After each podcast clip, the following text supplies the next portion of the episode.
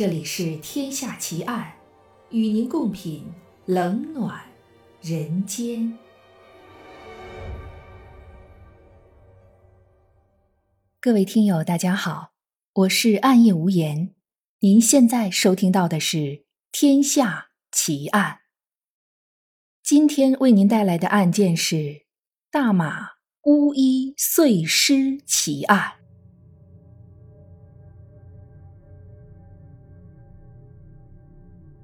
二零一四年三月，马来西亚航空公司的 MH 三七零客机在起飞之后失联，在连续寻找三天却没有结果之后，马来西亚政府做了一件让国内外关心这件事儿的人都难以理解的事情：一名政府部长邀请了一位马来巫师前往吉隆坡机场，号称要通过灵异力量。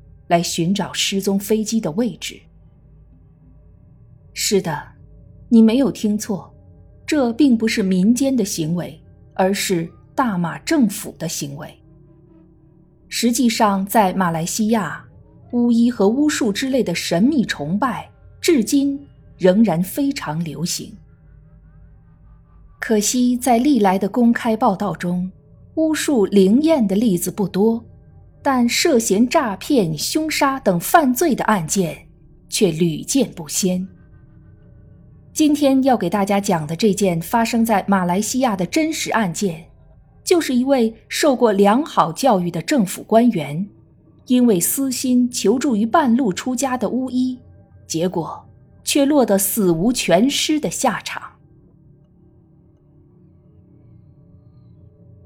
一九五六年。一个叫莫娜的女孩出生在马来西亚最北边的玻璃市州。莫娜长相出众，拥有一副天生的好歌喉，这让她自小便立志要当一名女歌手。不过，一直到了三十出头的年纪时，莫娜才发行了她的第一张专辑，名叫《戴安娜》。专辑里的一首主打歌《此歌我唱》。给莫娜带来了一定的知名度。可惜，这张专辑成了莫娜发行的唯一一张专辑，她的歌唱事业并没有因此走上巅峰，反而像一颗流星一样划过天际，很快便消失在人们的视线之中。在事业遭遇滑铁卢之后，莫娜将目光转向了人生的另外一件大事。婚姻，她曾经离过三次婚，生过五个儿女，直到遇到她的第四任丈夫拉赫曼。拉赫曼是一个巫师，这和自称已经被一种原始宗教伏都教度化的莫娜不谋而合。从此，两人不仅做了夫妻，还成为了一对巫师搭档。他们二人和拉赫曼的养子朱莱米一起，在吉隆坡开了一家巫师诊所。半路出家成为了巫医的莫娜，对外宣称自己身上有一种神秘的超自然力量。据说莫娜能轻轻松松地跳过搭在两棵椰子树中间高达六米的横梁，让人佩服得五体投地。这可能是因为莫娜曾经学过水上芭蕾和武术，身材纤瘦，身段轻盈；也可能是因为娱乐圈出身的她很擅长自我炒作。总之，莫娜很快打响了知名度，一时间成为了整个大马最负盛名的女巫师。一九九三年七月二日，莫娜的巫师诊所里。来了一位不同寻常的客人。这是一位四十多岁的中年男子，名叫马兹兰。他有着一头乌黑的卷发，嘴唇上留着一圈黑胡子，看上去为人和善。其实，马兹兰的真实身份是大马彭亨州的一名州议员。他不仅有着大马政府授予的拿督荣誉身份。还是一位在美国受过高等教育的海归，同时他还是一名商人，担任着一家公司的董事会主席。就是这样一位身跨政商两界，在现代教育背景下成长起来的议员，他来找乌伊莫纳，所谓何事呢？可能是因为人的欲望是无穷无尽的，自己目前的状态让马兹兰并不满意。他找到莫娜，希望能借助巫术的力量，让自己做更大的官。发更大的财。看着眼前这位西装革履的议员，莫娜很快意识到这是一个千载难逢的好机会。他告诉马兹兰，自己手里有三件印度尼西亚前总理留下的宝贝，一个是拐杖，一个是护身符，还有一个是宋骨。宋骨就是马来西亚男性常常佩戴的一种帽子。莫娜说：“这三件宝贝能帮助马兹兰打赢政敌，在政坛无往不利，所向披靡，那样金钱也就随之滚滚而来了。”听到这里，马兹兰的双眼亮了起来，但紧接着莫娜就提出，要想开坛做法，就必须要付出诚意。马兹兰几乎立刻就听懂了莫娜的弦外之音。他出门到银行取出了三十一万令吉，约合五十多万人民币，然后回到诊所交给莫娜，并且还承诺会再给莫娜九张地契。喜出望外的莫娜控制住心中的狂喜，继续冷静地安排接下来的做法仪式。他要为马兹兰进行一次花水浴。所谓花水浴。就是将茉莉、百合、莲花、白玫瑰、红玫瑰、玉兰以及白木槿等七种花和楼叶、香茅、橘子混入一碗被巫医施过咒的魔法水中，由巫医将水洒在求助者的身上，这样有助于驱除霉运、疾病，让好运降临。马兹兰脱掉身上的衣服。按照莫娜的要求，躺进浴缸里，带着激动和期盼的心情，闭上眼睛，等待着这一神圣仪式的开始。然而，马兹兰等到的却不是什么魔法水，而是莫娜和拉赫曼的养子朱莱米举起的一把朝着他猛砍过来的斧头。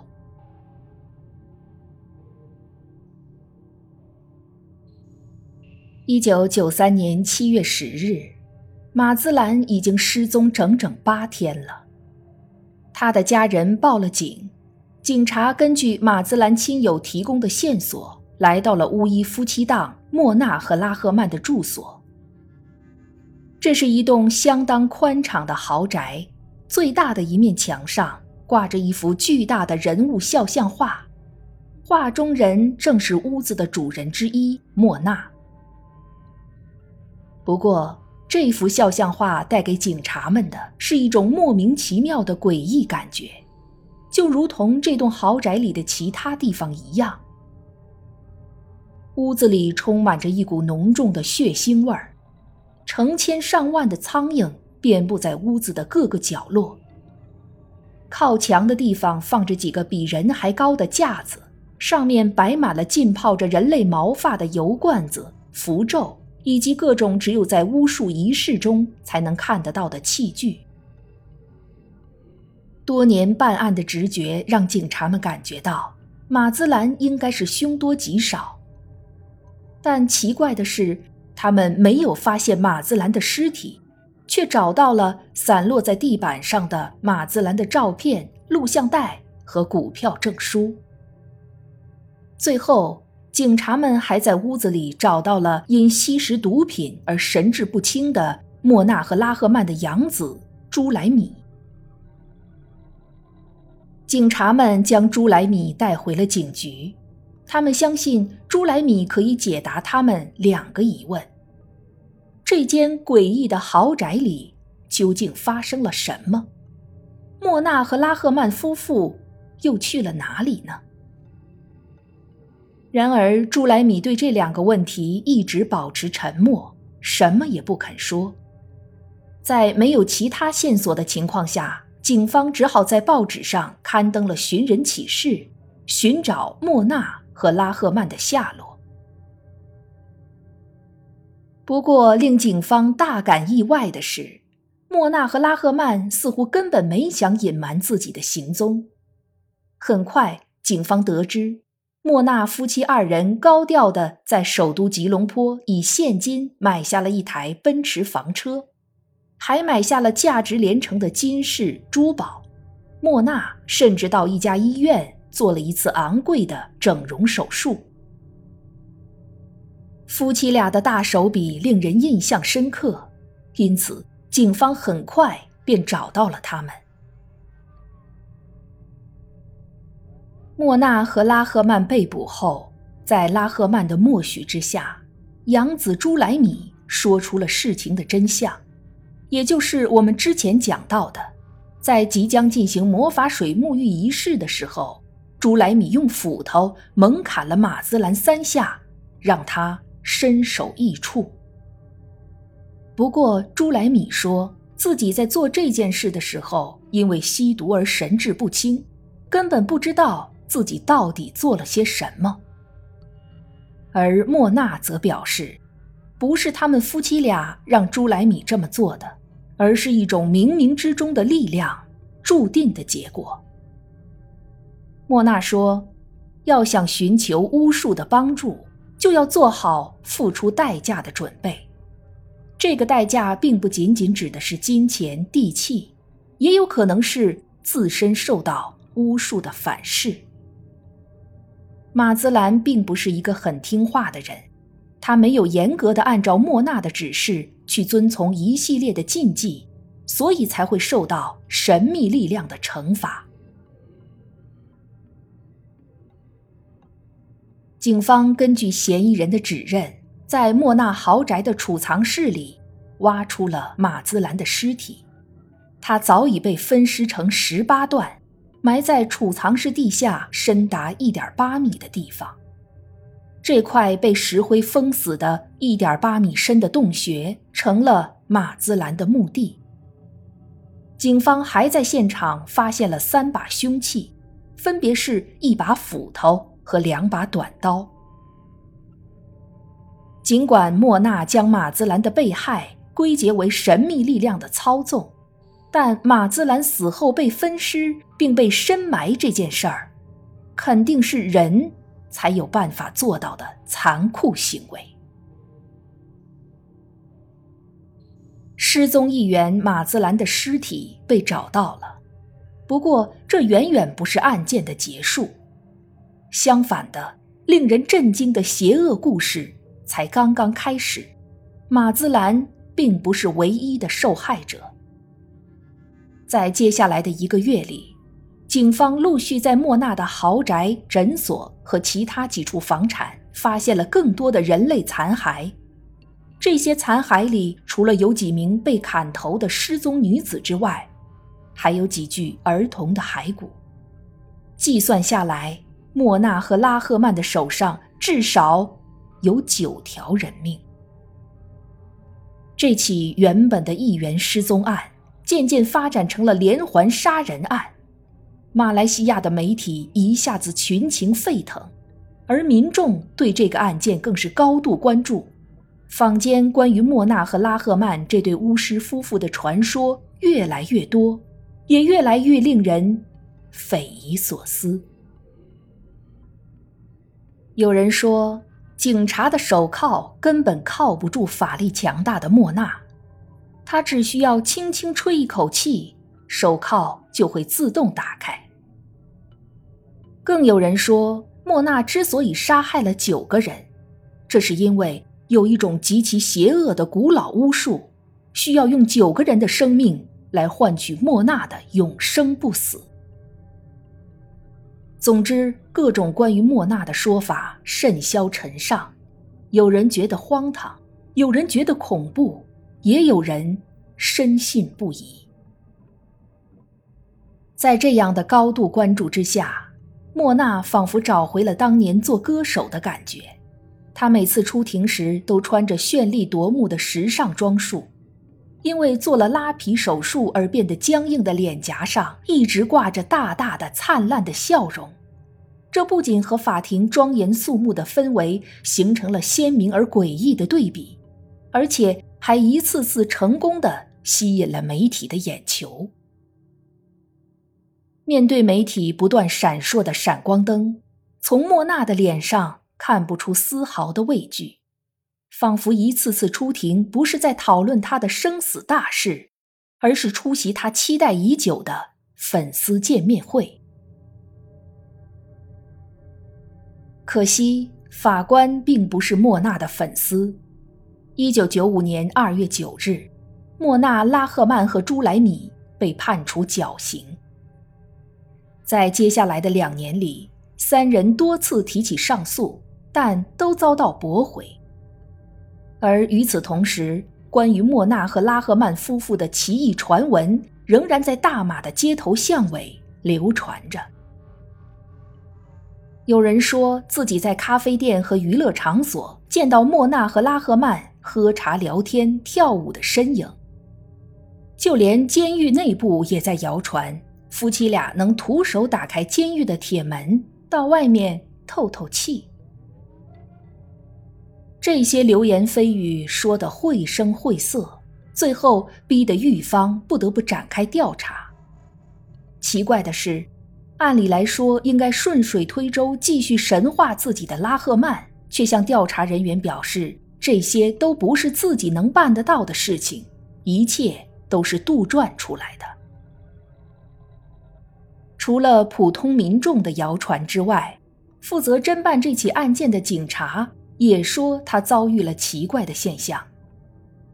他说自己到莫娜的豪宅调查之后，双脚就开始肿大，这中间肯定有什么奇怪的巫术在作祟。然而后来在医学的检查下，发现警察的脚之所以肿大，是因为他的伤口遭到了细菌感染。随着神奇的传闻一件件被证实为谣传之后，媒体终于停止了狂欢，开始挖出更多的证据，显示莫娜和拉赫曼夫妇不过就是两个普通人，进而淡化这起事件的迷信色彩。不过，从一般民众到专业的警察，竟然都相信这些巫术传言，从中也可以看出。巫术在马来西亚民间的影响力。二零零一年十一月二日早上五点五十九分，莫纳、拉赫曼和朱莱米三人走上了绞刑台。之前，民众纷纷传言说，三人将在行刑的那一刻上演大逃脱，但最终他们还是让民众失望了。他们就和其他普通的囚犯一样，被处死在了绞刑台上。三名罪犯伏法，这起巫医杀人案也就算尘埃落定了。不过，这起案件带来的影响仍然余韵悠长。首先是有人指出，这起案件中仍然有很多没有得到解释的疑点，比如。马兹兰已经给了莫娜一笔巨款，还承诺给她九张地契。莫娜大可以直接拿着这些财富去挥霍，为什么又要多此一举的杀掉马兹兰呢？然后是警方在调查这起案件的过程中，很快就将案件中涉及到政坛的部分忽略掉。马兹兰之所以找到莫娜，就是想要提高自己的政坛地位。而他也即将在当年的十一月参加党内的选举。马兹兰议员的死真的和党内斗争没有关系吗？除了这些关于案件本身的探讨之外，关于莫娜的传说仍然没有消失。据说有法师后来进入曾经关押莫娜的牢房去查看。发现莫娜的灵魂还在那里徘徊，甚至还有人声称听到过莫娜的歌声。二零零六年，一部以莫娜碎尸案为蓝本的电影《巫医》拍摄完毕，但因为题材太过于敏感，而被马来西亚禁映。十二年后的二零一八年，这部电影终于成功搬上了银幕，在马来西亚引起了热潮。上映的第一周，票房就突破了六百二十万，成为票房最成功的本土电影。女演员乌米艾达饰演女巫莫娜，演得惟妙惟肖，艳丽中透着诡异的眼神，阴森莫测。这不得不让人回想到当年莫娜在临上绞刑架之前说过的一句话：“我不会死的。”的确，莫娜以另外一种方式，真的。回来了。